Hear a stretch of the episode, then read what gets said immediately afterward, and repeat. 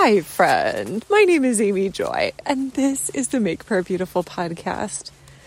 I was reminded recently that the Lord uses absolutely everything.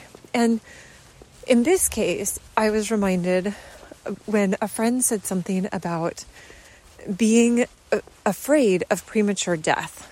And as soon as she said that, I thought, wait, that like do you have a reason to fear that? Have you had people in your family fear that?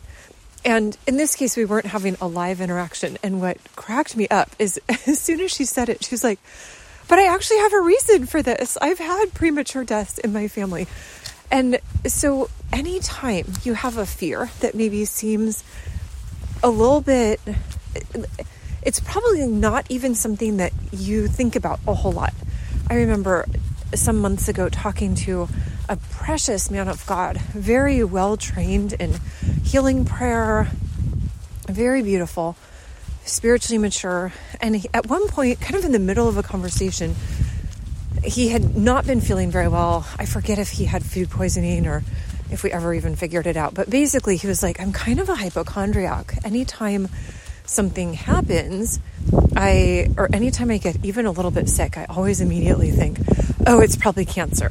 And I said, well, is there a reason why that might be? Do you have a family history of cancer? And he, we were walking and he stopped and he was like, oh, yeah, I, I actually do. Wow. And I, I smiled a little bit because to me, this seems like a really obvious thing, right? Like, if you have a fear of something, usually we don't have a fear of something until we have a reason to be afraid of it. And so, but for him, it was such a breakthrough like, oh, yeah, I do have a, I have many family members who have died of cancer. So I actually just need to pray about that. And so I've probably told this story before about my sister and how she and I were having a conversation at one point about our own irrational fears and how I have a an irrational fear of broken glass. I really don't like broken glass and that had started even before I cut my foot on a broken bottle and needed seven stitches. And I realized once I once I learned that these fears can be a hint to something in our past or even generationally, I thought, okay, well, what's an example of broken glass? What's the biggest example I could think of? And Kristallnacht came to mind immediately. And it turns out that my grandfather's family was still in Germany during Kristallnacht, and he was a German Jew. And so he described going or after I thought about Kristallnacht, I asked my family and I, I heard the family story about how he had gone to his grandfather's apartment and the Nazis had completely destroyed everything except the grand piano, which they had left intact in order to give to the Nazi um, officer who had earmarked it. And so, this idea of walking in and seeing everything destroyed, I was like, oh, this is why I also maybe cannot abide having a sweater with a little hole in it, or if a piece of clothing gets even a little tear, I'm like, oh no, it must not be in my presence anymore. And I know that not everybody is like that. I don't enforce that for my sons, but for me, I, whew, yeah, it just needs to go. But that's that's a family thing. And for my sister, she has the family, or she has the fear of if there's a low flying plane or a helicopter it's like, oh my goodness, I need to get home because we're at war and my children will die without me. And as soon as she said that, I was like, yep, I have read another grandma's account of how she was in Holland when the Nazis took over and the low lying planes that came and how the I mean, the Dutch armed forces were so small. Holland is such a tiny country compared to Germany.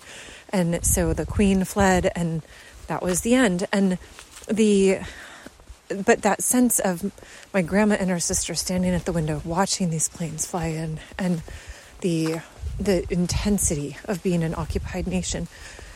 And so these are historical things. And so you might not be in a place where you can ask your um, parents or grandparents about what might have caused the experience, but you can ask the Lord. he was there for all of these. And so, Lord, I am thankful that we face things in our humanity. And sometimes we face things that are familial, that are a result of our ancestors. And Lord, I'm thankful for what we are learning, even in the last couple of decades, about epigenetics and how things do actually get passed down from parents to children, and that children in the womb can receive things from their parents, and that even experiences that happen to a parent can get passed down to the, the children that are born later. And so, Lord, we recognize that now, even in the natural. And so, in the spiritual realm, we also acknowledge that we are affected by a lot of things. And so, Lord, for the places where we have what maybe feel like irrational fears or just fears that pop up that not everybody struggles with, Lord, I pray that you would come and do your beautiful work of cleansing.